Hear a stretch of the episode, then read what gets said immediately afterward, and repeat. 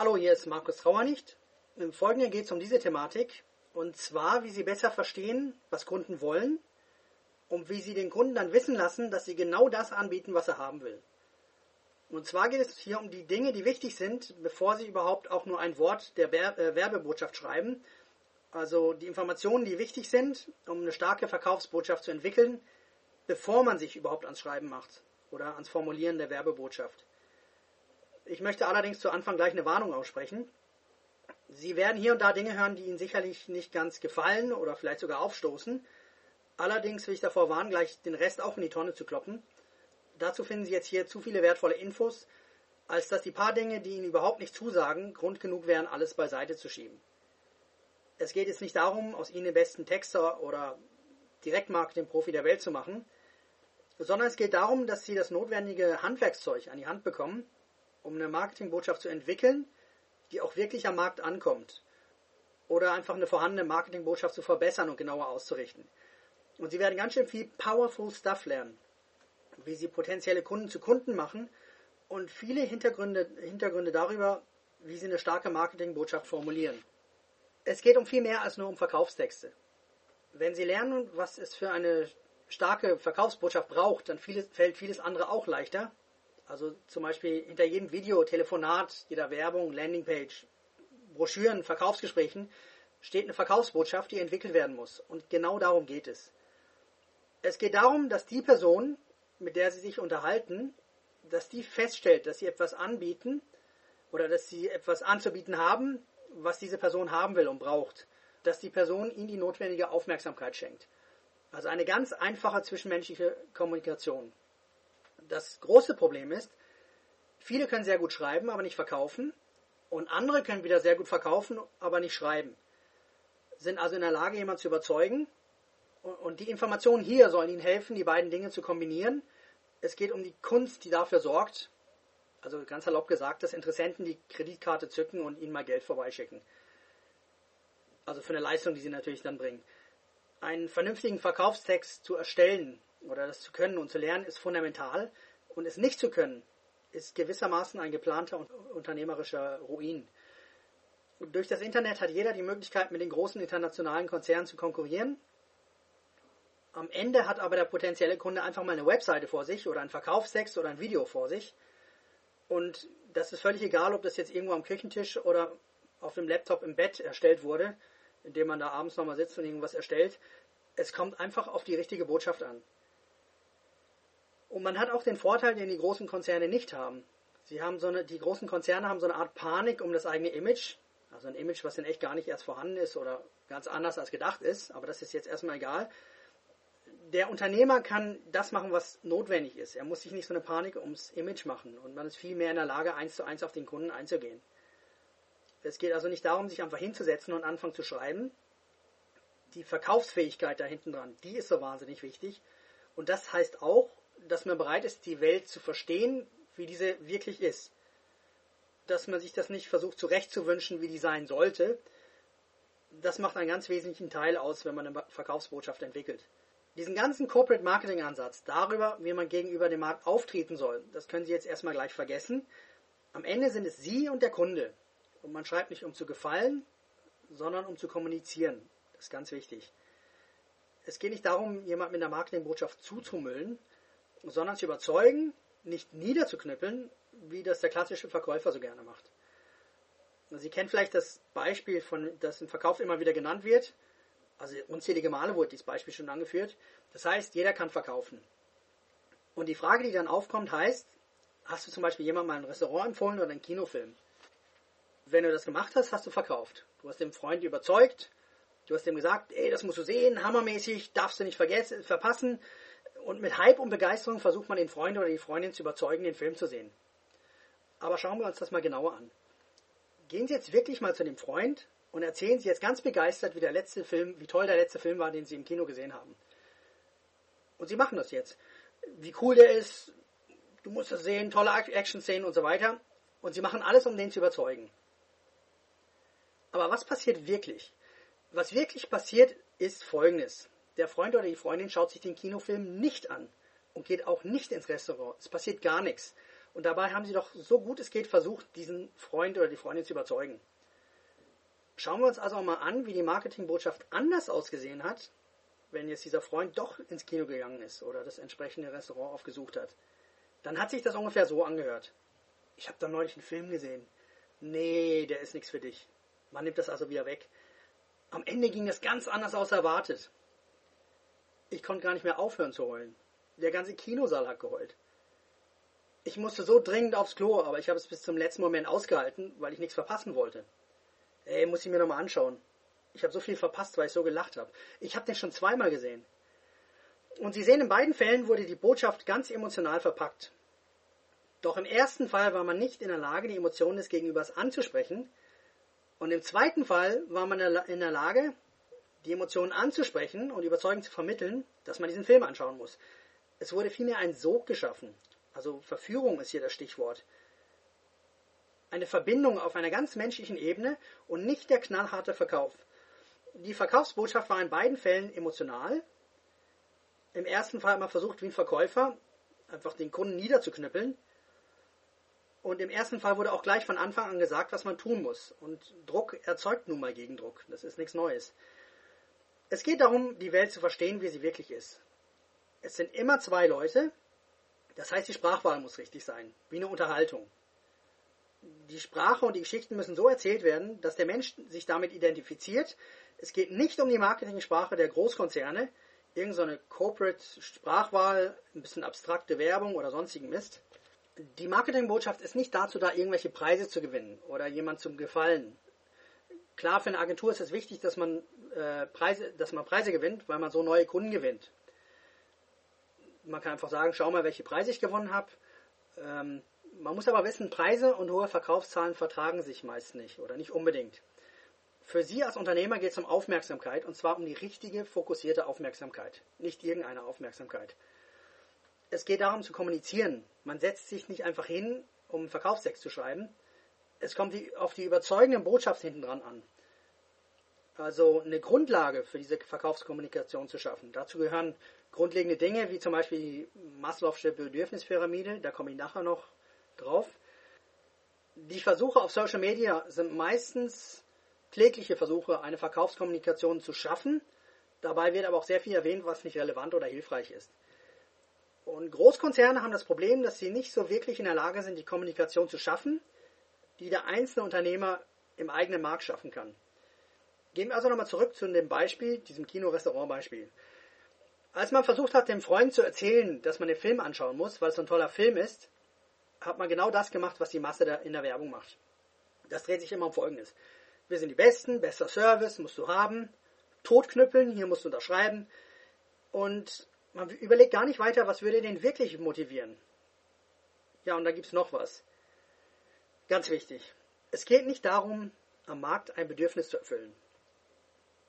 Es geht darum, ein Will ich haben zu erfüllen. Ein Bedürfnis ist eher rational, ein Will ich haben ist emotional und weitgehend irrational. Es geht darum, diesen irrationalen Teil zu analysieren, auseinanderzupflücken und in die Verkaufsbotschaft einzuflechten. Dieses Will ich haben ist der echte Grund, warum jemand kauft. Die rationale Begründung ist wichtig, weil man rationale Gründe braucht, um eine emotionale Kaufentscheidung zu rechtfertigen. Das ist das, was man zum Beispiel seinen Freunden oder seiner Frau erzählt, um irgendeine Kaufentscheidung zu rechtfertigen. Das ist sowas wie eine Art Ausrede, die man sich zurechtlegt und dafür braucht man halt die rationalen Gründe. Dann noch etwas Wichtiges. Es läuft nichts, wenn nicht verkauft wird. Verkaufen ohne es zu verkaufen ist eine super tolle Theorie, aber es ist eine Theorie. Das ist einfach so. Aber, ganz wichtig, immer wo es so erscheint, als, als wenn etwas mühelos verkauft wird, ohne dass man verkauft, also das, was das als das ultimative Verkaufen dargestellt wird, steht dahinter eine ganz ausgefeilte Verkaufsbotschaft. Wahrscheinlich sogar ein sehr ausgefeilter Verkaufsprozess, also immer wenn es nach Verkaufen ohne zu verkaufen aussieht. Und zwar, weil man vielmehr genau das anspricht, was der Markt wirklich haben will und der Verkauf deswegen viel leichter fällt. Man kann den Verkaufsprozess nicht einfach ignorieren und hoffen, das geht nicht. Und es geht im Kern darum, das menschliche Verhalten kennenzulernen, und zwar wie es wirklich ist, nicht auf irgendeiner altruistischen Ebene oder irgendeiner künstlerischen Image-Ebene, Bedürfnisse und will ich haben Motivation. Darum geht es. Dieses, boah, das will ich haben. Und zum Verkaufsprozess gehört einfach mal, dass teils einfach nur Informationen gegeben werden, dass man nicht mit der Verkaufsbotschaft jemand über den Schädel knallt, sondern einen Sog erzeugt. Also anfüttern, neugierig machen. Dieses Anfüttern ist sehr wichtig. Also anfüttern, ich, ich will Ihnen mal dazu eine Geschichte erzählen. Und zwar, als Kind sind wir als ganze Familie jedes Jahr in Südafrika nach Natal an die Ostküste gefahren. Und von da, wo wir wohnten, waren das rund 600 Kilometer. Und dort waren halt die besonders süßen Zuckerrohrstangen, also Zuckerrohrfelder und die, die sehr süßen Bananen. Und mein Vater hat dann jeweils eine große Bananenstaude gekauft. Und die hat dann auch ein paar Tage gehalten. Und es war halt ein perfekter Snack für zwischendrin. Nur irgendwann gab es ein ganz besonderes Problem. Also wenn die ganze Bananenstaude von, den kind, von uns Kindern innerhalb ein paar Tagen nur, also ganz schnell kahl gegessen wurde. Und weit und breit waren keine anderen Menschen. Und meine Mutter hat sich dann beschwert und sagt, das kann doch nicht sein, ich koche doch nicht, wenn eh schon alle satt sind. Es stellte sich heraus, dass kleine Affen sich ständig an die Schiebetür machten, wo die Bananenstaude am Türgriff angebunden war, und die haben sich fleißig bedient. Die waren aber auch gleichzeitig so scheu, dass sie genau beobachten konnten, wenn niemand sie sehen konnte, und dann sprang von der Herde einer schnell an die Bananenstaude, riss eine Banane ab und verschwand in den Bäumen. Und das war natürlich für uns Kinder sehr interessant, als wir die kleinen Affen entdeckten. Das Bana also die Banane hinzuhalten, da war das Misstrauen der Affen zu groß. Die Verkaufsbotschaft aus Sicht der Affen hat nicht gestimmt. Aber letztendlich wollten wir dann die Affen verscheuchen, weil das doch ein bisschen nervig wurde. Und die Kombination jüngere Geschwister und wirklich wilde Affen ist ja nicht ganz ungefährlich. Und vor allem ist es auch nicht so ganz gesund und risikolos, wenn da ständig irgendein dreckiger Affe sich auf unsere Staude, also unser Essen gesetzt hat. Und was ich dann gemacht habe, ist, dass wir, äh, mein Bruder und ich, dass wir einen Knallkörper an Bananen gebunden haben. Und die haben wir dann verlockend hingelegt. So richtig, dass der Affe die auch schön sieht. Also das war einer von diesen Knallern, die knallen, wenn man die Schnur zieht. Ideal, äh, also um zum Beispiel eine Türklinke zu binden, um Erwachsene zu erschrecken, wenn, die Tür, wenn sie die Tür öffnen. Das fanden wir als, als Kind, war das natürlich top. Und wir haben dann diese kleinen Bananenstückchen alle 20 cm hingelegt, um den Hauptaffen zu dieser ganz bestimmten Banane zu locken.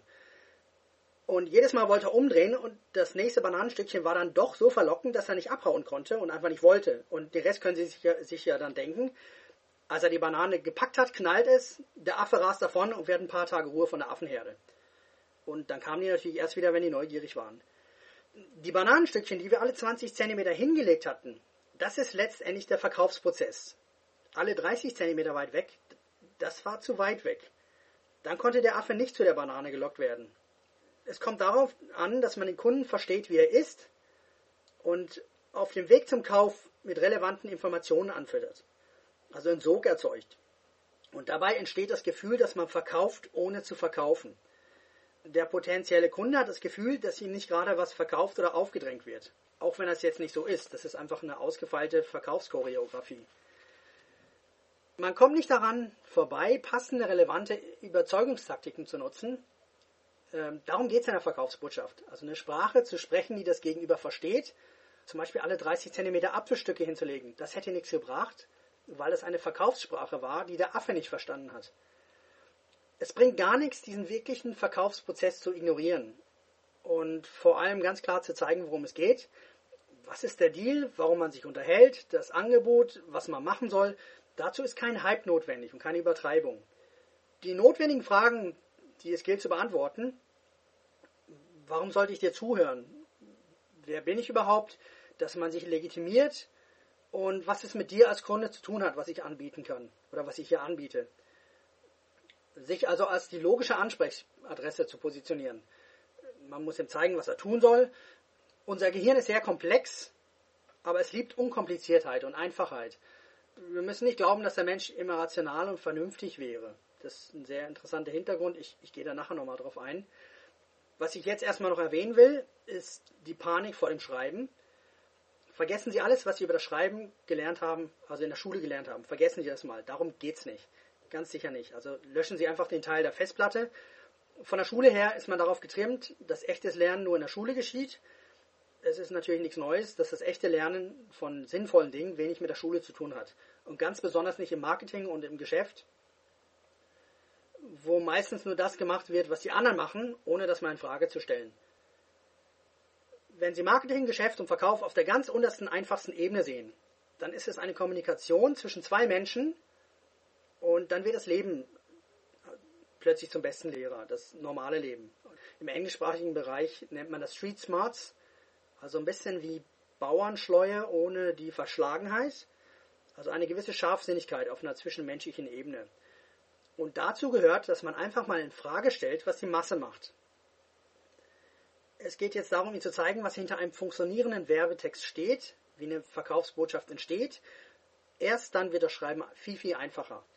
Aber wenn man sich damit beschäftigt, wie eine Verkaufsbotschaft entwickelt wird, dann starrt man auch nicht ratlos auf einen leeren Bildschirm oder auf ein leeres Blatt Papier. Und diese Versuche, sich daran vorbeizumogeln, die enden oft in nicht zu Ende gedachten Social-Media-Strategien oder in teurem Branding. Wir müssen eine Marke aufbauen. Und das ist halt so ein bisschen wie wenn man die Bananenstückchen irgendwo im ganzen Garten verteilt und dann noch in der Nachbarschaft verteilt, also nicht in einer Linie aufreiht, die, die direkt zur Banane führt. Möglicherweise landet der Affe mal bei der Banane, doch wahrscheinlich hat er und die ganze Herde sich dann schon satt gefressen, bevor er dort ankommt. Zudem ist die Chance auch sehr groß, dass er niemals genau bei der Banane landen wird. Vergessen Sie das nicht. Ähm, die, die großen Konzerne haben ständig Panik, jemanden zu verärgern oder haben Angst um das Image das ist eh ein Image, was nur vermeintlich vorhanden ist meistens. Und die haben auch Angst um einen vermeintlichen Ruf und, und deswegen trauen die sich auch so selten eine gezielte Marketingbotschaft zu formulieren. Man könnte ja irgendjemand auf den Schlips treten. Genau hier liegt der entscheidende Wettbewerbsvorteil eines Unternehmers. Man kann eine ganz gezielte Marketingbotschaft formulieren. Doch oft meinen die Unternehmer, dass man wie die ganz großen Konzerne arbeiten muss und Imagewerbung machen muss also die Bananenstückchen in der ganzen Nachbarschaft verteilen muss, wie die großen Konzerne es machen und sich das auch leisten können. Man muss auch sagen, das funktioniert nicht immer für die großen Konzerne und für die kleinen Unternehmen oder mittelständische Unternehmen ohne die ganz großen Budgets funktioniert das schon lange nicht. Also ignorieren Sie nicht den notwendigen Verkaufsprozess. Wenn Sie das lernen, dann können Sie auch das Schreiben eines Verkaufstextes oder Teile des Marketings nach außen geben.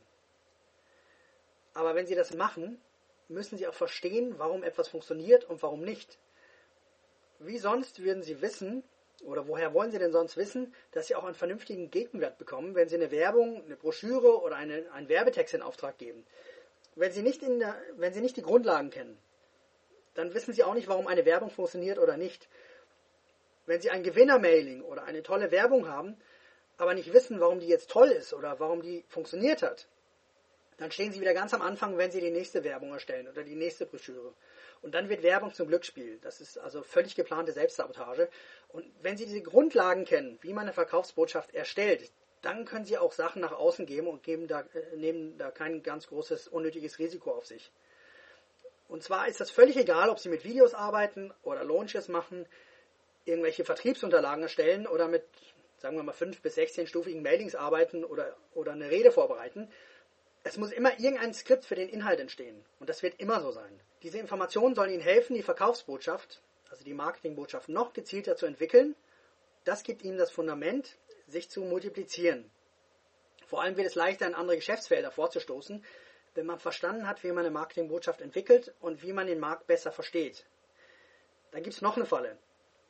Glauben Sie bitte nicht, dass Ihre Kunden anders sind oder dass Ihr Geschäft anders ist. Und zwar, weil es immer um grundlegendes menschliches Verhalten geht. Was in einem Geschäft funktioniert, kann fast immer in irgendeiner Form auf ein anderes Geschäft übertragen werden. Und das ist auch der Schlüssel. Grundlegend geht es um menschliches Verhalten. Glauben Sie ja nicht, dass die Leute in Ihrem Markt sowas nicht lesen würden oder anders sind. Ihr Produkt ist vielleicht anders, aber die Menschen dahinter, das ist, worauf es ankommt. Glauben Sie nicht, dass nur weil etwas im Business-to-Business-Marketing geht, dass es nicht im Geschäft mit Endkunden geht oder andersrum. Natürlich gibt es ganz gewaltige Unterschiede in der Vorgehensweise im Business-to-Business-Geschäft oder Business-to-Customer, wo es um Endkunden geht, aber darauf komme ich später noch. So, der Mensch kauft, was er will und was er braucht. Grundlegend stehen dahinter die Motivationen, die den Kauf bewirken. Und es ist egal, ob Sie jetzt billige oder teure Produkte haben, an private Personen oder Geschäfte verkaufen. Eine gute Verkaufsbotschaft kann vorhandene Emotionen im Zielmarkt ansprechen und zum Kauf bewegen. Also vorhandene, vielleicht verschüttete Emotionen. Aber genauso ist es wichtig, die Grenzen des Machbaren zu erkennen. Dass man sich das nicht schönredet. Also man muss die Welt sehen, wie sie ist. Manchmal kann man das Kaufverhalten eines Marktes schlichtweg nicht beeinflussen. Und da bringt selbst der beste Werbetext nicht weiter. Ein typisches Beispiel sind Existenzgründer mit einem sehr tollen Produkt, aber keinem Markt, der bereit ist, dafür Geld auszugeben.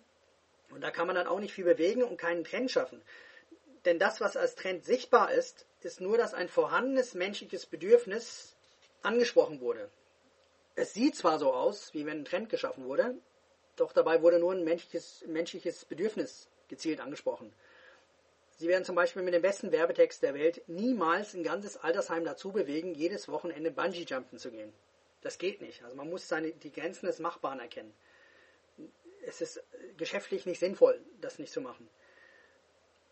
Man muss einfach wissen, hier ist Schluss, das geht nicht. Und, und sich auch im Klaren darüber sein, wenn es einfach nicht geht. Das hört sich jetzt vielleicht ein bisschen überspitzt an mit dem Altersheim und dem Bungee-Jumping.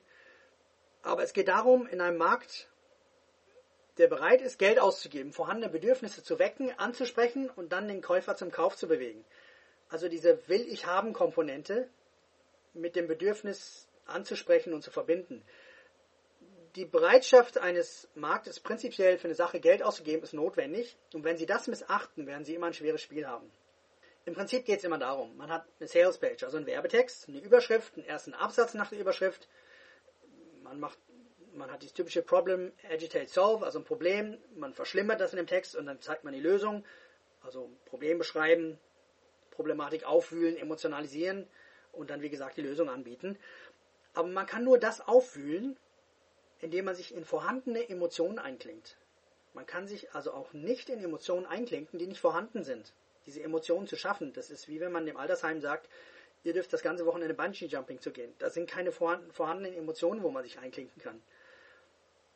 Aber verstehen Sie mich bitte nicht falsch. Der typische Texter oder Verkauf, Verkäufer glaubt, dass man mit noch mehr Hype und noch mehr Versprechen, also übertriebenem Versprechen zum Ziel kommt. Und keine Frage, man kann kurzfristig definitiv was damit erreichen, aber man vergrault auch den Kunden. Und da fehlt es an Nachhaltigkeit und man zerstört sein Geschäft äh, nach und nach. Weiterhin. Wenn es sich lohnt, was zu tun, dann lohnt es sich auch, dies schlecht zu tun man muss halt einfach ins Wasser springen und nicht ewig warten, bis die neue Verkaufsbroschüre erstellt wird. Gut ist gut genug. Es bedeutet, dass man die Kontrolle übernimmt und ganz genau seinen Markt kennenlernt. Und die besten Verkäufer wissen, dass das eigene Einkommen gewissermaßen ein Spiegelbild dessen ist, wie gut man menschliche Motivation und Sehnsüchte versteht. Also ich hatte es schon oft genug gesagt, aber lernen Sie den Menschen so zu sehen, wie er ist, also in Bezug darauf, warum er kauft und was er kauft. Top-Verkäufer können zum Beispiel oft nicht sagen, warum jemand was kauft, aber die können mit einer sehr hohen Präzision das Kaufverhalten vorhersagen. Es ist irgendwie wie wenn die es geschnallt haben und der richtige Schalter umgelegt wurde. Ähm, wir wissen aber auch, dass Top-Verkäufer oft nicht die sind, die im schicksten Anzug daherkommen. Die sind oft sehr introvertiert und sind auch oft nicht in der Lage, sich besonders gewählt auszudrücken es ist sogar so, dass Topverkäufer ganz oft so aussehen, wie wenn sie gerade in ihrem Anzug geschlafen haben. Aber das Ganze ist sehr authentisch und es wird instinktiv eine Verbindung mit dem Kunden geschaffen und das kommt auch beim Kunden an. Es geht um die Substanz. Genauso ist es in Werbetexten, also in der Werbebotschaft. Und eine alte Verkaufsweisheit sagt, dass man erst eine Meile in den Schuhen des Kunden laufen muss, um diesen zu verstehen und etwas an diesem zu verkaufen. Also sich in den typischen Kunden hineinzudenken und einzuarbeiten. Darum geht's. Und das ist ja auch gemeint, wenn man eine Meile in den Schuhen des Kunden läuft. Und wenn man das nicht macht, dann hat man das perfekte Rezept, eine verkaufsschwache Marketingbotschaft zu bekommen. Für viele ist Marketing ein mysteriöses, künstlerisches Etwas. Und dazu kommt, dass dies auch gerne von Marketingprofis so vermittelt wird. Es ist ja auch sehr sinnvoll, das zu vermitteln, damit jene, die nicht so gut vermarkten können, ja nicht erkennen, was wirklich dahinter steht. Und ich bin der Meinung, dass viel zu viele im Marketing sind, die eigentlich in eine Töpferei oder in ein Kunstatelier gehören, wo man das eigene künstlerische etwas austoben kann. Also nicht ins Marketing gehören, wo es wirklich um Unternehmen, Existenzen, Mitarbeiter und dranhängende Familien geht. Das, also wenn eine Marketingbotschaft nicht verkauft, dann verschwenden sie Geld. Und das ist einfach zu teuer, um da einfach rumzuspielen. Marketing ist nicht mysteriös und auch nicht undefinierbar. Auch wenn sich die Branche Mühe gibt, es eher so aussehen zu lassen. Es, es kommt vielmehr auf eine systematische Vorgehensweise an. Und genau darum geht es hier. Und ich möchte Ihnen diese Vorgehensweise in die Hand geben und zeigen, wie Sie die eigene Marketingbotschaft verfeinern und herauskristallisieren.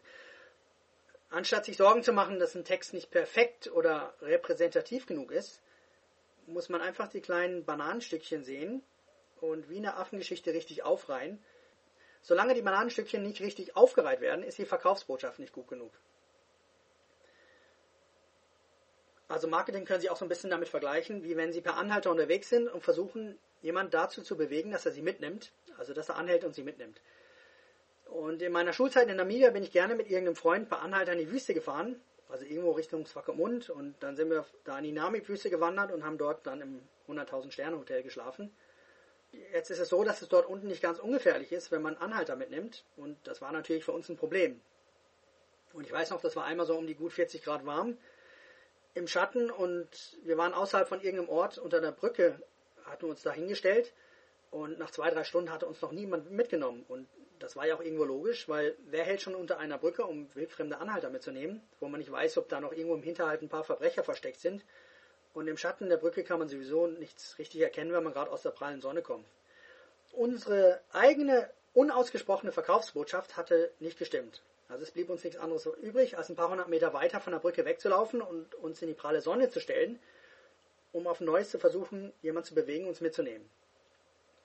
Irgendwann habe ich mir dann mal so einen Filzhut aus dem Schwarzwald besorgt. Wenn ich dann per Anhalter am Straßenrand gestanden bin, habe ich mir einfach diesen aus, diesen Hut aufgesetzt und die Verkaufsbotschaft war plötzlich eine ganz andere. Und zwar, hier steht irgend so ein planloser deutscher Tourist, der absolut harmlos ist und ist daher völlig ungefährlich mitzunehmen. Also man kann anhalten, ist kein Problem. Oder vielleicht hat er sogar kein Wasser dabei oder nicht genügend und sollte schleunigst mitgenommen werden. Oder vielleicht ergibt sich ja ein inter interessantes Gespräch auf der langen Reise durch die Namib-Wüste. Oder, ach, der fällt so als deutscher Tourist auf, den müssen wir mitnehmen, bevor der überfallen wird. Und dieser Filzhut hat wie eine Bombe funktioniert. Und die langen Wartezeiten waren natürlich schlagartig vorbei, wenn ich bei Anhalter unterwegs war. Die unausgesprochene Marketingbotschaft war eine ganz andere, sobald ich den Hut anhatte. Ihre Marketingbotschaft, der offensichtliche Teil und der weniger offensichtliche Teil, der hat die gleiche Aufgabe wie der Filzhut. Und ganz egal, in welchem Geschäft Sie sind, die Fähigkeit, eine Marketingbotschaft zu entwickeln, einen Verkaufstext zu schreiben, ist eine Fähigkeit, die Sie unbedingt brauchen. Es ist etwas, was Sie nie nach außen geben sollten, außer Sie wissen ganz, ganz genau, wie man eine sehr gute Marketingbotschaft erkennt. Das Ziel im Marketing ist, dass man Menschen hilft, auszuwählen und dabei als die logische, logischste Ansprechadresse erscheint. Der Gedankenansatz ist es wert, dass Sie da mal drüber nachdenken. Das Ziel im Marketing ist, dass, Menschen, dass man Menschen hilft, sie auszuwählen. Ja, also Ihr Marketing soll helfen, sie auszuwählen. Man bringt eine Person mit dem zusammen, was sie anbieten. Und man schafft so eine Verbindung, also eine Gelegenheit, um jemand zu helfen. Wenn Sie lernen, das zu tun, dann können Sie diesen Prozess immer wieder nutzen und ganz egal, ob Sie jetzt eine Rede schreiben, eine Werbung entwickeln, eine Landingpage erstellen, Unternehmensbroschüre entwickeln oder ein Meeting beeinflussen wollen, auch sehr wichtig, ähm, oder auch nur eine Betreffzeile für ein E-Mail schreiben oder was auch immer Sie machen. Es hängt letztendlich davon ab, die Dinge zu lernen, die notwendig sind, um andere zu beeinflussen. Und das ist auch der Schlüssel beim Werbetexten, die Dinge herauszuarbeiten, mit denen man am besten beeinflussen und überzeugen kann gerade als jemand, der ein Geschäft aufbaut, muss man lernen, Verkaufstexte zu schreiben. Schon allein, weil es als Existenzgründer zu teuer ist, einen Top-Texter zu beauftragen. Wenn man in der Lage ist, einen Verkaufstext in Auftrag zu geben, dann muss man auch in der Lage sein, diesen Text zu beurteilen und einzuschätzen. Also Sie brauchen das Wissen, wie Sie die Arbeit von einem Texter überprüfen.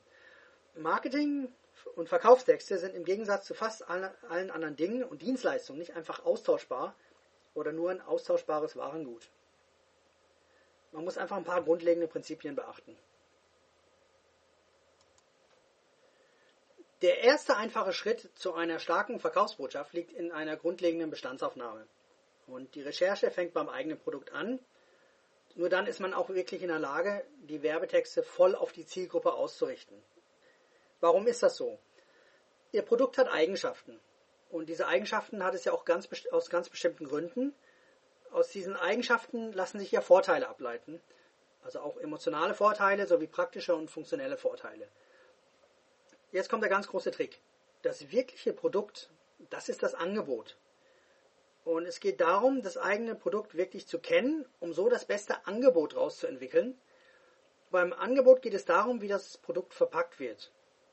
Also ich meine jetzt nicht sinnbildlich wie eine Geschenkverpackung, also nicht viel Verpackung und kaum Pralinen drin, oder eine tolle Verpackung und die Pralinen schmecken zum Kotzen, sondern Es wird zum Beispiel nicht nur ein Auto verkauft, sondern die Sicherheit für die Familie. Und das ganze Auto ist im Ernstfall schon fast wie so ein Airbag. Die Airbags, die aufgehen, sind ja fast nur noch das i-Tüpfelchen obendrauf. Oder nicht der Flug wird verkauft, sondern der weiße Strand und die Cocktails beim Sonnenuntergang. Ist auch eine Frage, wie Sie das Produkt verpacken. Ich komme da später nochmal drauf zurück, wie man so ein Angebot formuliert und was dabei wichtig ist. Hier geht es jetzt erst darum, mittels einer systematischen Vorgehensweise herauszuarbeiten, welches die wirklichen Vorteile für den Kunden sind.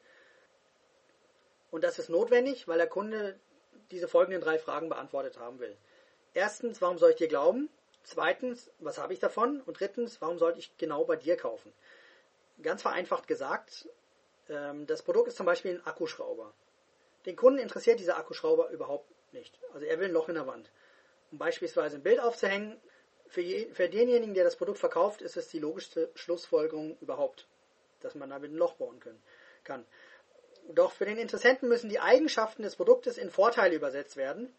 Und hinter den Vorteilen steckt dann auch noch ein impliziter Vorteil. Die Eigenschaft wäre, du kannst mit dem Akkuschrauber ein Loch in die Wand bohren. Vorteil, du kannst eine Schraube in die Wand drehen und das Bild aufhängen.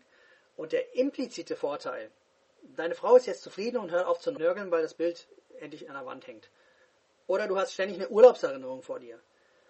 Das heißt, man macht eine Tabelle mit drei Spalten. Über der ersten Spalte steht Eigenschaften. Über der zweiten Spalte steht Vorteile. Und über der dritten Spalte steht impliziter Vorteil, also der unausgesprochene Vorteil, indirekter Vorteil. Die Frage, warum ist es ein Vorteil oder ein indirekter Vorteil, die hilft weiter. Die Sache ist die, dass diese Vorgehensweise so einfach ist, dass man diese am liebsten übergehen will. Doch mit dieser Vorgehensweise kann man das klassische Problem im Verkauf überbrücken. Der potenzielle Kunde erkennt nicht gleich, was die Eigenschaft des Produktes für Vorteile mit sich bringt. Was für den Verkäufer offensichtlich ist, ist für den Kunden noch lange nicht offensichtlich. Und was fehlt, ist diese Verbindung zwischen dem, was der Kunde wirklich will und was das Produkt für ihn machen kann. Die Eigenschaften bewegen sich auf einer rational-faktischen Ebene und mit Vorteilen und indirekten Vorteilen bewegt man sich auf der emotionalen Ebene. Emotionen sind nun mal der Grund, warum man kauft. In der ersten Spalte steht Eigenschaften, in der zweiten Spalte steht Vorteile und in der dritten Spalte steht impliziter Vorteil, unausgesprochener Vorteil oder indirekter Vorteil. Diese Tabelle ist sowas wie eine Übersetzung.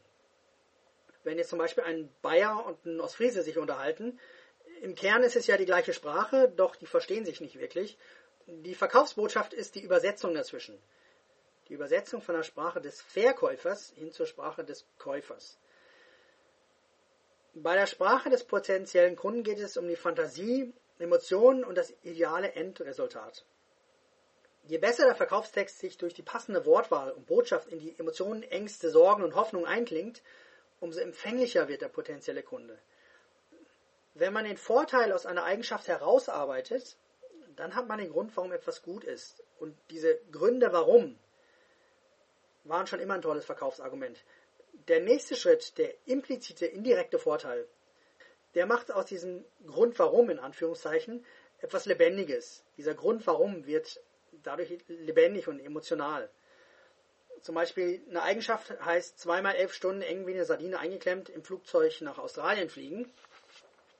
Der Vorteil, du fliegst in Urlaub nach Australien, die impliziten Vorteile, und da sind wir jetzt da, um das es wirklich geht. Das ist die Landschaft, das Lebensgefühl, die Weite, Unkompliziertheit, das Wetter, die Sonne auf der Haut, die Muscheln auf Fraser Island selber ausgraben und über dem Feuer rösten oder einen ganzen Strand für sich alleine zu haben, mit irgendeinem Koala kuscheln. Das ist ja auch der Grund dafür, dass man im Prospekt von Reiseveranstaltern nicht ein Bild davon sieht, wie Touristen eng eingeklemmt im Sitz, Flugzeug sitzen, sondern Bilder vom Urlaubsziel, obwohl das echte Produkt ja der Flug ist der wirkliche Trick liegt darin, ihr Geschäft durch die Augen des Kunden zu sehen und diesem zu geben, was er wirklich will. Niemand kauft, weil sie jetzt behaupten, der Beste zu sein oder das beste Produkt zu haben. Die Behauptung macht so ziemlich jeder. Der potenzielle Kunde muss so weit gebracht werden, dass es plötzlich Sinn macht, überzeugt zu sein und bei ihnen zu kaufen. Es gilt, rationale Argumente in emotionale, also die emotionale Komponente darin zu finden. Und diese Tabelle, die hilft dabei was habe ich für dich und wieso ist das gut für dich? Die Produkteigenschaften sind unglaublich wichtig, denn die rationale Ebene liefert die Gründe, die Ausreden, etwas zu kaufen. Und der Trick liegt darin, dass man die Eigenschaften mit stark vorhandenen Emotionen der Zielgruppe verbindet. Es gibt da noch etwas anderes, warum es so wichtig ist, diese Tabelle zu nutzen. Die große Panik, die viele beim Schreiben haben, ist, dass man nicht weiß, was man schreiben soll. Und diese Tabelle hilft, Angst und Unsicherheit zu überwinden. Ich weiß nicht, woher die folgende Weisheit stimmt, aber sie zeigt im Kern, sie zeigt im Kern auf, wie einfach unser Gehirn arbeitet. Ändere deine Gedanken und du änderst die Gefühle. Ändere die Gefühle und du änderst dein Handeln. Ändere dein Handeln und du änderst die Resultate. Wenn man zum Beispiel sagt, ich kann das nicht oder ich weiß nicht, was ich schreiben soll, mir fehlen die Argumente, ich weiß nicht wie, dann regt man das Gehirn gar nicht erst an, in dieser Richtung aktiv zu werden und nach Lösungen zu suchen. Das ist wie wenn man dem Gehirn verbietet, aktiv zu werden. Und wenn man gar nicht erst die Gedanken verändert, dann verändert man auch nicht Gefühle und das Handeln und damit auch nicht die Resultate. Und diese Angst lähmt. Man hat ein Problem beim, beim Schreiben. Also ändere deine Gedanken, dazu hilft die Tabelle und die Gefühle werden schon mal anders. Man kann ganz anders auf das Projekt zugehen. Und durch die Gefühle, anderen Gefühle ändert man das Handeln und durch das Handeln natürlich die Resultate. Mit der Tabelle geht es darum, die Gedanken anzuregen und dem Gehirn eine Chance zu geben, sich neue Synapsen zu schaffen oder einfach nur Dinge zu kombinieren. Und das ist ein ganz wesentlicher Teil beim Formulieren einer Werbebotschaft, diesen passiven Teil des Gehirns für sich arbeiten zu lassen. Ich kann das nicht, ich schaffe das nie.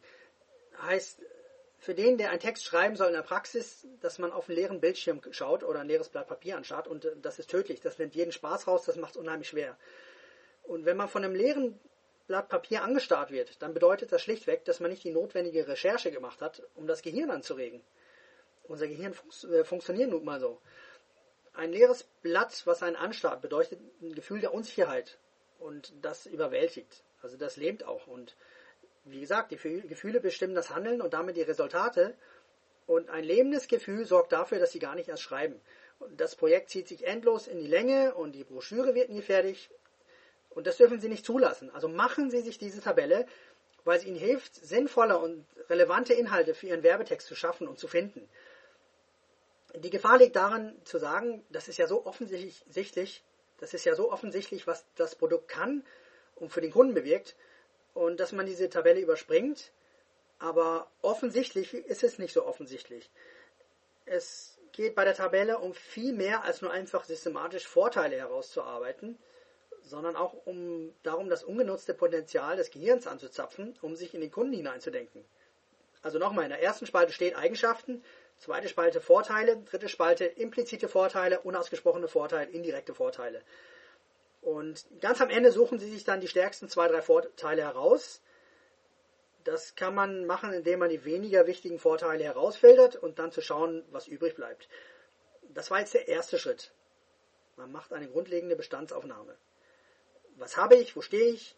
Was macht mein Produkt so interessant? Man darf nicht vergessen, dass die Hauptarbeit beim Formulieren der Werbebotschaft die Denkarbeit und Recherche ist. Und die Bestandsaufnahme kommt lange bevor man überhaupt irgendeine Überschrift formuliert. Und im nächsten Schritt schauen wir uns mal den potenziellen Kunden an. Der zweite Schritt ist also die Recherche. Man schaut sich jetzt hier an, was den Interessenten wirklich beschäftigt. Die Gründe für die Recherche sind, dass sie erstens mehr Kontrolle haben und zweitens besser prognostizieren können, was, die, was der Kunde kauft. Drittens genug Material zu haben, um nicht aufgehalten zu werden, wenn sie dann mit dem Schreiben anfangen, ähm, wenn sie ihre Marketingbotschaft dann formulieren wenn man seine Verkaufsunterlagen neu gestaltet, beziehungsweise einen Text schreibt, geht es darum, sich in die Unterhaltung einzuklinken, die der potenzielle Kunde schon mit sich selber führt, also in Bezug auf sein Problem. Das heißt also auch, dass der potenzielle Kunde schon eine ganze Reihe von vorgefassten Vorstellungen, Ansichten, Einstellungen, Auffassungen, Glaubenssätzen, Vorurteilen und Emotionen hat. Das liegt in der menschlichen Natur. Dabei geht es in erster Linie um sich selber. Man spricht also in erster Linie das an, was den potenziellen Kunden beschäftigt, um ihn selber. Deswegen ist ein Du viel kräftiger als ein Ich. Wenn Sie nur über Ihr Produkt sprechen, dann geht es um Sie. Und Ihre Aufmerksamkeit soll auf den Interessenten gerichtet werden, das, also das, was den interessiert.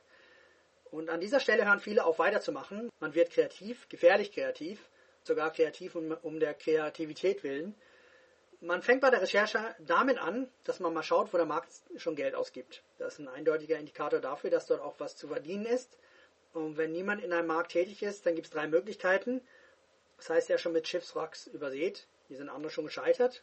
Zweite Möglichkeit, es hat es noch keiner versucht. Eventuell ist hier ein gewaltiger Markt vorhanden. Dritte Möglichkeit, der Markt ist nicht bereit, hier Geld auszugeben und von einem solchen Markt sollte man auch die Finger weghalten, weil wenn keine Kaufkraft in dem Markt vorhanden ist, dann können sie auch nicht richtig verdienen. Was beschäftigt den Kunden? Dafür lässt sich das Internet hervorragend nutzen, also Blogs, Foren, Social Media, Webseiten, also Orte, wo der potenzielle Kunde sich aufhält. Und das hilft Ihnen zu kommunizieren oder noch etwas tiefer zu graben, also auch zu sehen, was gekauft wird. Aber genauso hilft es Ihnen, einen schnellen Blick für die Gefühle und Gedanken am Markt zu bekommen oder im Markt zu bekommen. Man muss auch ein bisschen zwischen den Zeilen lesen. Natürlich können Sie auch die vorhandenen Kunden fragen. Immerhin kennen Sie sich ja im eigenen Markt schon recht genau aus. Hier ist eine hilfreiche Frage, ist hier zum Beispiel, welches ist dein größtes Problem in Bezug auf XY? Und die Frage ist allein schon deswegen gut, weil es nicht wie eine Umfrage aussieht. Dann gibt es auch Fragen, die auch sehr umfassend sind, also die Probleme, Sorgen, Nöte, Ängste und Hoffnungen und Wünsche ansprechen. Das ist zum Beispiel die Frage, welches ist dein größtes Problem in Bezug auf Punkt, Punkt, Punkt. Oder die zweite Frage ist, die zweite Frage ist, war es einfach, leicht oder schwierig, relevante Informationen zu finden? Und das sind sehr offene Fragen, die aber sehr gezielt sind. Auch sehr sinnvoll, ähm, dass Sie genau betrachten, warum Kunden sich beschweren oder warum Kunden das Geld zurückverlangen. Oder wenn ein Kunde mal einen Hinweis dafür gibt, was er gerne hätte. Immerhin bedeutet es ja einen höheren Arbeitsaufwand für so einen Hinweis, ohne dass er dafür entlohnt wird unzufriedene und stinksaure Kunden zu fragen, das kann Gold wert sein. Dann stellen Sie sich auch die Frage, wie diese negativen Emotionen eliminiert werden können. Vielleicht noch eine Warnung. Umfragen sind gefährlich. Und zwar schon, weil ein ganz bestimmter Typ Mensch Umfragen beantwortet. Wer beantwortet in Ihrem Markt die Umfrage? Ist es die absolute Pappnase, die nie aus dem Pushen kommt? Oder derjenige, der wie verrückt bei Ihnen einkauft?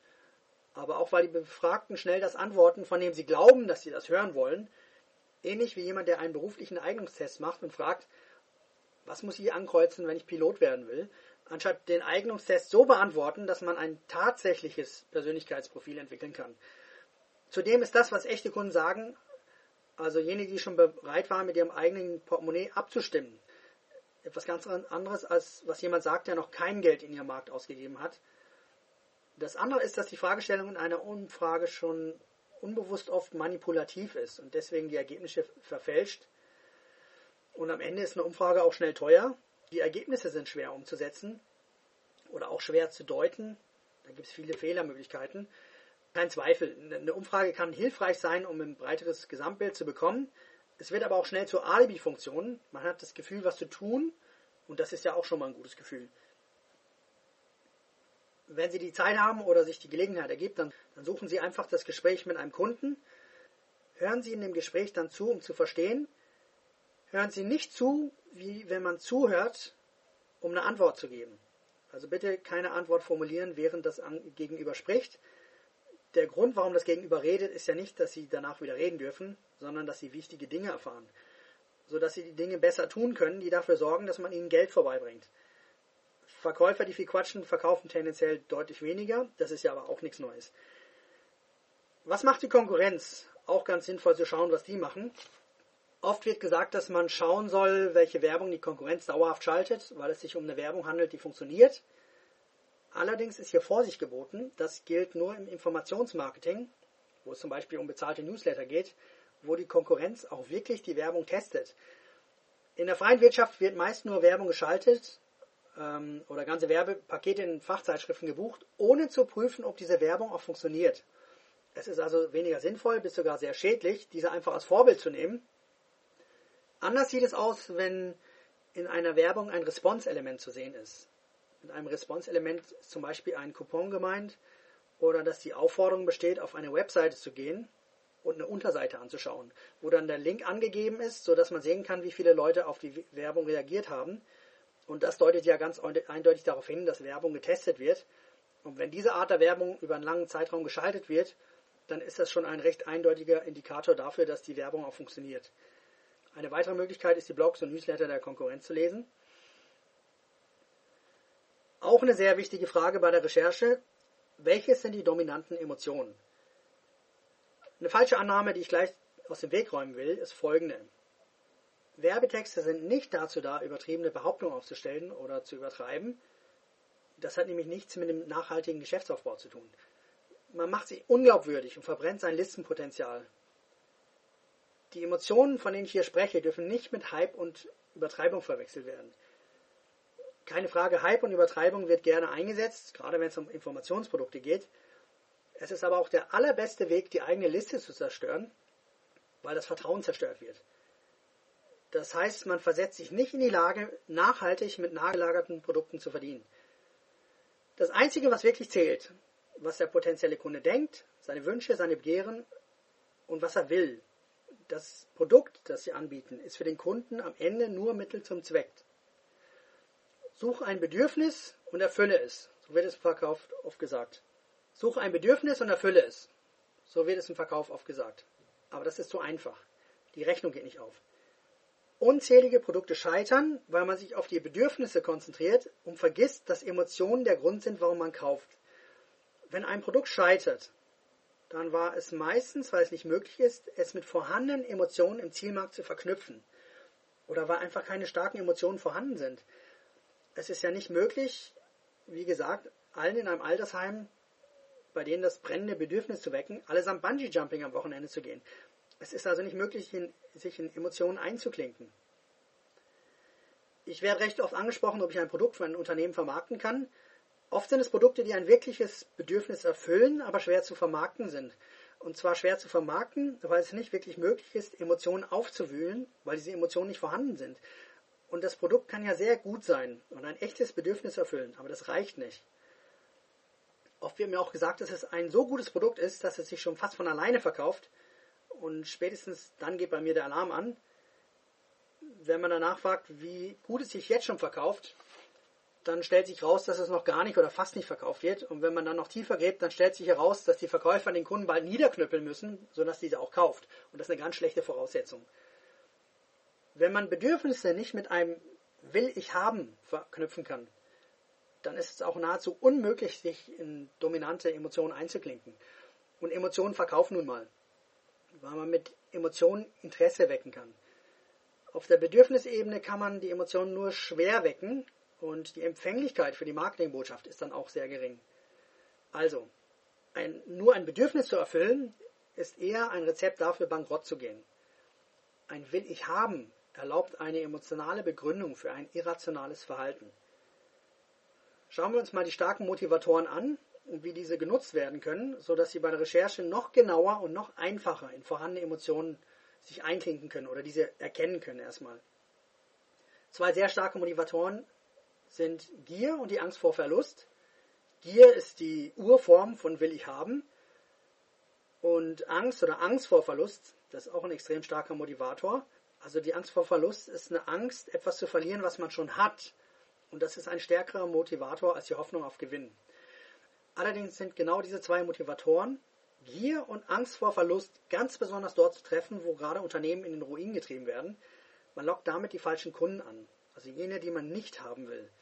Zum Beispiel geistige Kunden oder impulsive Kunden, die dann auch schnell von der Kaufreue eingeholt werden. Gier und Geiz gehen Hand in Hand. Und ich komme später nochmal auf Geiz und die Angst vor Verlust als Motivatoren zurück. Ich werde da noch einiges zu sagen. Jetzt geht es erstmal darum, bei der Recherche sachlich zu betrachten, welche vorhandenen Motivatoren in einem Markt schon da sind, um den Markt einfach besser zu verstehen und um herauszufinden, was Wert und was Kostbarkeit in ihrem Markt bedeutet. Schauen wir uns also mal die weiteren Gefühle an, sodass es einfach leichter wird, sich in vorhandene Gefühle einzuklinken und sich darüber bewusst zu werden, welche Emotionen es überhaupt gibt, in die man sich einklinken kann. Fangen wir an mit Schuldgefühle. Schuldgefühl. Eine bessere Mutter sein, ein besserer Broteinbringer sein. Stolz, Respekt, Ego. Ein großes Ego erzeugt einen Druck, das ist ein interner Druck, der mit irgendeiner Hebelwirkung für einen arbeiten kann, macht die anderen neidisch, die Urmotivation einer frustrierten Person, den anderen einfach mal zeigen, was Sache ist. Dann gibt es die Motivation Liebe und Intimität. Das ist halt ein zentraler Teil von dem, was uns als Mensch beschäftigt. Dazugehörigkeit, zu einer Gruppe dazugehören, das ist auch die Grundlage für Vereine. Der Motivator Gesundheit, ein brennendes Problem beseitigen, eine Operation vermeiden können, schnell und einfach abnehmen. Das kann auch mit Schuldgefühlen verbunden werden. Äh, also zum Beispiel endlich die Enkel wieder hochheben können, ohne dass die Hände vor lauter Arthritis schmerzen. Oder einen besseren Deal bekommen. Ist auch ein starker Motivator. Es ist nicht ärgerlich, wenn, jemand, wenn man etwas gekauft hat und dann feststellt, dass jemand anders einen noch besseren Deal bekommen hat. Selbstverbesserung, also besser werden, mehr als andere erreichen. Bequemlichkeit und Faulheit, also ganz von alleine ein Resultat erreichen, gewissermaßen die fertige Lösung, ohne irgendwas dafür tun zu müssen. Spaß, Spaß ist nun mal attraktiv. Es ist immer toll, irgendwo mitlachen zu können oder andere zum Lachen zu bringen. Neugierde, was wäre wenn? Was wäre, wenn dies die Lösung ist? Könnte es sein, echt jetzt? Das würde ich jetzt aber gerne wissen. Wut, ein gemeinsames Feindbild schaffen, ist hier sehr stark die bösen Banken. Unsterblichkeit, die Falten werden reduziert. Der Alterungsprozess wird aufgehalten oder rückgängig gemacht. Jünger aussehen, attraktive erscheinen, begehrenswerter sein. Ich meine, immerhin sind wir doch heute schon so weit, dass es nicht mal ungewöhnlich ist, sich das Fett aus dem Hintern ins Gesicht, äh, Gesicht spritzen oder operieren zu lassen. Überlegenheit. Welchen Vorsprung will jemand haben? Was ist ein Pluspunkt in seiner Welt? Wie wird in dem Markt ein geheimer oder ja, ein geheimer Vorsprung erreicht. Schmerz. Wie lange willst du diesen unnötigen Schmerz noch aushalten? Neid. Jetzt hat der Nachbar das größere Boot. Die Investments des Nachbarn laufen hervorragend. Dieses Beneiden, beneidet werden. Die verpasste Chance. Vor acht Wochen haben wir zum Beispiel vom, zu einem Aktienkauf geraten, weil wir 25% Steigerung erwartet haben. Allerdings waren es jetzt 75. Wie lange willst du jetzt eigentlich noch warten, um unseren Rat anzunehmen in Form eines monatlichen Newsletters? Das ist eine sehr viel saubere Form der Motivatoren Gier und Angst vor Verlust, weil die Glaubwürdigkeit und eine starke Beweisführung im Mittelpunkt steht. Allerdings besteht hier die ganz große Gefahr, dem Empfänger der Botschaft zu suggerieren, dass er ein Dummkopf ist. Du Blödmann, jetzt hast du unseren Rat nicht gekauft und niemand ist gerne ein Dummkopf. Also low-key, etwas Zurückhaltung, Understatement im Ton, ohne zu übertreiben das ist hier sehr wichtig und eine Sachlichkeit schafft hier auch eine Glaubwürdigkeit. Eine weitere Emotion ist der Snob-Appeal. Das ist jetzt nichts für normale Leute. Geld sparen, noch besseres Schnäppchen bekommen, eine kluge Entscheidung treffen, Zeit sparen, mehr Freizeit, die unangenehmen Dinge im Leben machen lassen. Also das Geschirrspülerprinzip, viel unangenehme Arbeit, hocheffizient, also mit wenig Arbeit machen können. Das wird schon für einen gemacht, ist auch eine Komponente davon. Geld verdienen. Die Welt dreht sich um dieses Thema. Das ist mit, wie mit dem Sauerstoff. Man braucht ihn einfach zum Leben. Geld sparen. Das ist eine Komponente, die zum Geld verdienen dazugehört. Also der, jeder kluge Bandberater stellt immer wieder fest, dass es gar nicht sehr wichtig ist, wie viel jemand verdient, sondern wie viel er am Ende behält. Also Geld sparen. Noch eine starke Motivation. Aufwand vermeiden. Also von ganz von alleine etwas erreichen. Das wird im Bereich Software oft genutzt, dass man mit vermindertem Arbeitsaufwand arbeiten kann, dass also damit geworben wird. Schmerz vermeiden, im Gesundheitsbereich wird das gerne genutzt. Warum etwas aushalten, ohne dass es nötig ist? Problemlösung, eine sehr gute Möglichkeit, die volle Aufmerksamkeit zu bekommen und auch sehr profitabel, wenn man sich als die logischste Ansprechadresse für eine Problemlösung positioniert hat. Träume verwirklichen, dem potenziellen Kunden bei der Ehre packen, du bist es wert, Angst vermeiden, Sicherheit kaufen. Auch noch sehr starke Motivatoren. Ähm, das ist Vergebung, Sündenvergebung. Du kannst gar nicht anders. Die anderen sind schuld. Es ist nicht deine Schuld, dass du kein Geld im Internet verdienst. Du brauchst nur die richtige Geschäftsgelegenheit. Du bist bisher nur abgezockt worden. Wir verstehen dich, wir, brauch, wir wissen, was du brauchst. Hier ist deine Chance. Die Welt ist nicht fair gewesen mit dir. Du bist zu Recht ein Opfer. Hier wird leider auch sehr viel Schundluder getrieben. Aber wie gesagt, jetzt geht es erstmal darum, die Möglichkeiten der starken Motivation anzuschauen. Praktisches Beispiel, das Übergewicht, das ist nicht ein Fehler, das ist dein Metabolismus. Aber unser Diätsystem hilft. Also das ist so eine gewisse Vergebung damit drin. Du kannst gar nicht anders.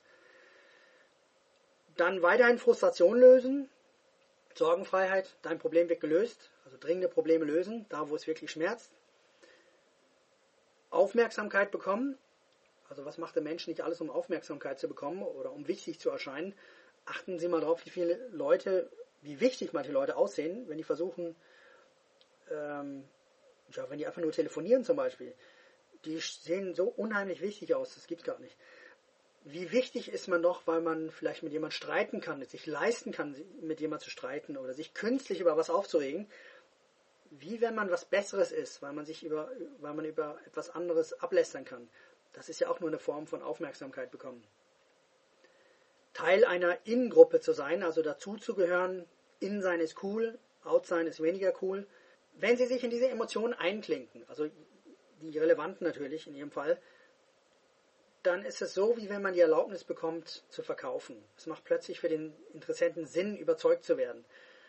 Und spätestens jetzt wird klar, wie wichtig es ist, den eigenen Kunden zu kennen Sonst ist man ja gar nicht in der Lage, die besten Vorteile herauszuarbeiten und zu präsentieren. Überspringen Sie diesen Teil der Recherche und Analyse nicht, auch wenn es oft extrem langweilig und trocken ist. Und jetzt wird auch wieder klarer, warum wir den ersten Schritt gemacht haben, also die Tabelle gemacht haben. Erste Spalte Eigenschaften, zweite Spalte Vorteile, dritte Spalte die impliziten Vorteile, also die indirekten Vorteile. Denn die Frage ist ja, wie und welche Emotionen Sie mit den Eigenschaften Ihrer Produkte verbinden können um den Leser zum Kauf zu motivieren. Hier noch ein Beispiel für die Tabelle. Die Eigenschaft wäre zum Beispiel eine Schmerztablette für Arthritis. Also lindert den Schmerz. Der Vorteil ist, die Schmerzen werden verhindert oder schmerzloser werden. Die Finger kann man wieder vernünftig bewegen oder nutzen.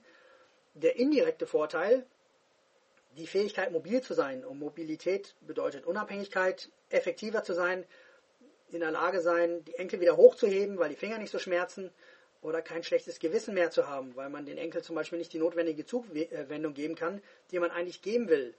Und indirekt, also keine schlechten Schuldgefühle mehr, weil du meinst, eine schlechte Großmutter zu sein.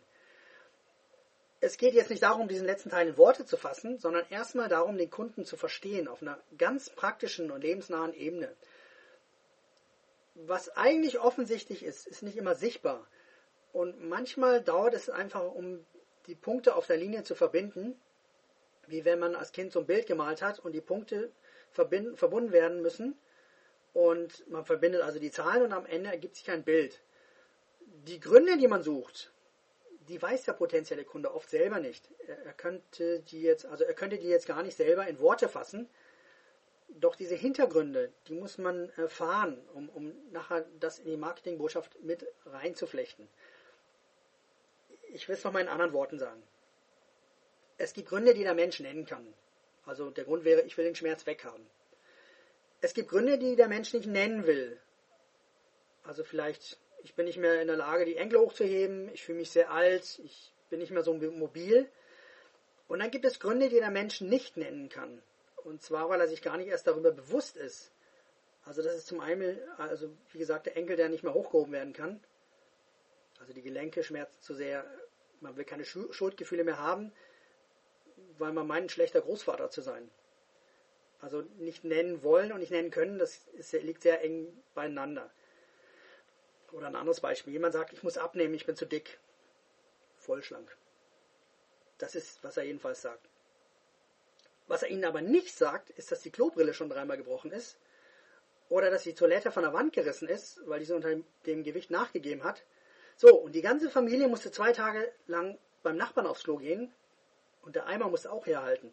Und das erzählt er ihnen nicht oder erst ein paar Jahre später, wenn er darüber hinweg ist, in Form einer lustigen Story. Aber was er ihnen nicht sagen kann, ist folgendes. Er fühlt sich wie so ein schlechter Versorger für die eigene Familie.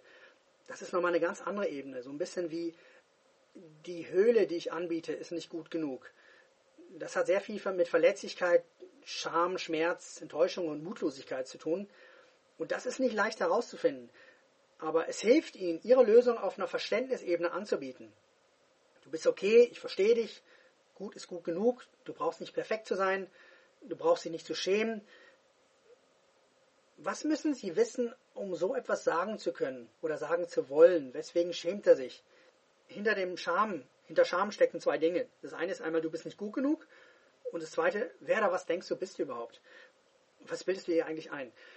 Deswegen ist die Recherche so wichtig, weil hier die echten und untergründigen Motivatoren gefunden werden.